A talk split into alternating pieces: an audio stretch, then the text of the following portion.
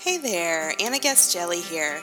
Welcome to Love Curvy Yoga, the podcast where we talk about and practice all things body affirming and yoga.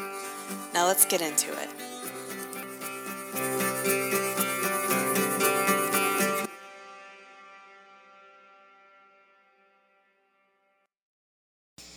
Hi there. Welcome to the last episode of season four. Hope you're doing well. This week, we are exploring the yogic concept of Ishvara Pranidhana. Say that three times fast. Which Donna Farhi translates as celebration of the spiritual. And if you're like me and you can't understand what words are that are pronounced without also reading them, I will have it in the show notes for my people out there. so, if you have been listening to this podcast for a while, you might remember that my word of the year this year. So, if you don't know what word of the year is, it's kind of a intention, a focus, a framework maybe for the year. And my word this year is sacred. And I chose it because, well, it just kept coming up for me. That's usually how I choose my words. But also because I was hungry for this deepening with more connection with the people I love, with nature, with my community. I've been or become pretty good at noticing and being thankful for many things in my life but I hadn't necessarily, certainly not on a regular basis, been seeing them as sacred, which to me is coming to have a ritual quality to it. Something I do or interact with with intention and meaning, something that's really connected to everything else around it. And really, what it has inspired me to do is live my life. I mean, obviously, we're all living our lives all the time. But I guess what I mean is maybe more letting myself savor it or enjoy it.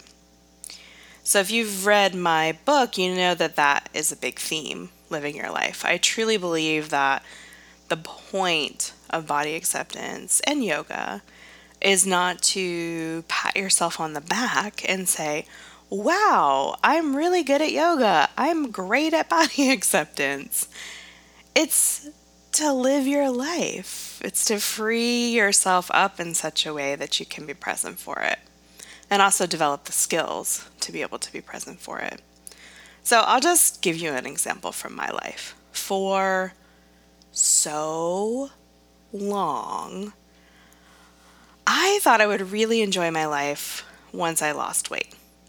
I was hesitant until I did that to hang out in groups, go to parties, do anything fun outside, move my body in public, try new things, wear what I wanted to, travel, draw attention to myself, and on and on and on. Now, I didn't avoid all of this and some of it I avoided because, as I later discovered, I'm an introvert. and it turns out I don't really like going to parties. But as my body acceptance journey has unfolded and continues to, I've been slowly letting myself do more of what I want. And it's been awesome. Because here's the other, arguably bigger side of this it's not just about letting myself do what I want, it's also about what my mind is thinking about while I'm doing all of it. And really, while I'm doing all of life. I honestly do not think it's an exaggeration to say that at any given moment in the past, at least, and this feels generous, at least 75% of my brain was taken up with thoughts about my body what it looked like, what other people were thinking about it, how I could change it, how I should change it, etc., etc. And really, that didn't seem weird to me at the time. It seemed like the thing that I should be doing. But as I began my body acceptance journey, I realized over time and side note with lots of therapy, reading other people's stories, that kind of thing, is that it didn't have to be that way. I could simply focus on what makes me feel good in my body, the food I eat, the movement I do, and focus less on the scale. Now, obviously, this has been very far from an overnight process, but most of the time, those thoughts are not on my mind right now. And I cannot tell you how huge that is, though you can probably figure it out. And that's not to say that those thoughts never come up for me now, of course. I don't know if that time will ever come, but the reduction has been mind boggling. like, there's literally no way that I could have anticipated this at the start of my journey. And what's interesting is that it's not like this just happened yesterday. As this journey has unfolded over the last decade or so, I have organically gotten a little more brain space here, a little more brain space there, such to the point that I hardly even notice the difference on a regular basis until there's something very stark to point it out. And that's why earlier this year I introduced a new tagline, I guess, for Curvy Yoga, which is love your body, live your life. And what I mean by that is the end goal is not just love your body, which is more of a practice than a directive anyway, but that this is what we're here for being present for our lives, our relationships, the work we think is important, the many, many different reasons that we're all here. So to me, this is Ishvara Pranidhana in action. I believe that the spiritual, and if that's not your word, then seven, whatever works, maybe the meaningful, is right here among us, infused into our everyday lives. It's easy to miss it, and I surely do, probably like, I don't know, 90% of the time. But I definitely count the glimpses that we get of feeling at ease in our bodies for a moment, or just noticing our bodies when in the past that's all we would have thought about, are all part of that too. I believe that it is potent, it is sacred, it is powerful to let yourself be embodied, to spend more time living in your body and less time obsessing about it. And to really support yourself with the tools and the people that help you do that. As we wrap up this season of exploring some concepts from yoga philosophy, I hope that is what you take from this.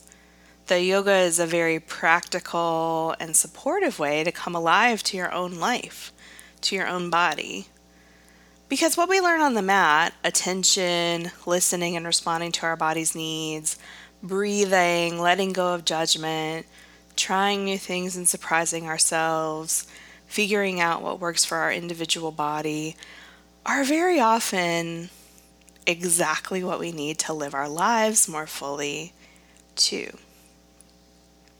One of the ways that shows up for me personally is being responsive to what is calling me creatively, what I feel like I can offer. I really do my best to never make things just to make them.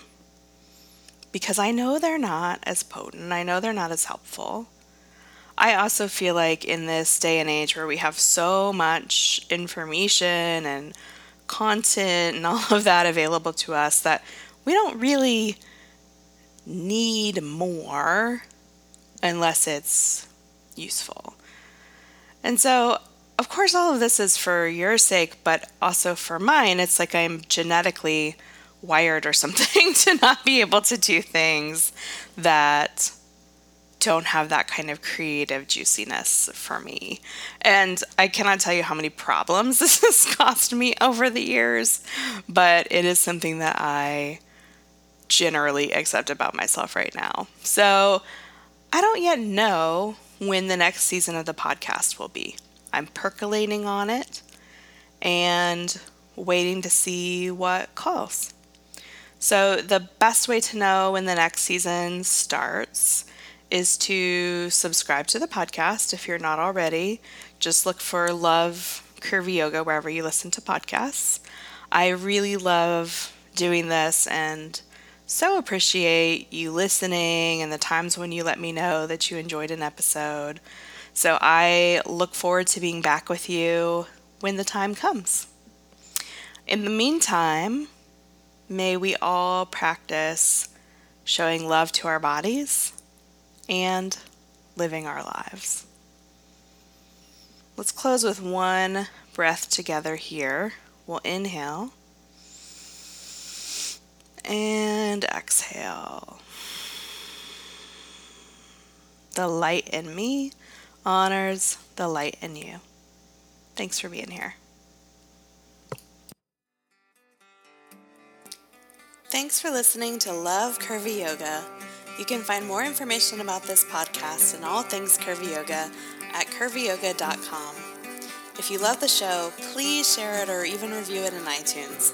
Both help us get the word out that yoga is a way to come home to your body and yourself, exactly as you are today. Have a great day and curve on.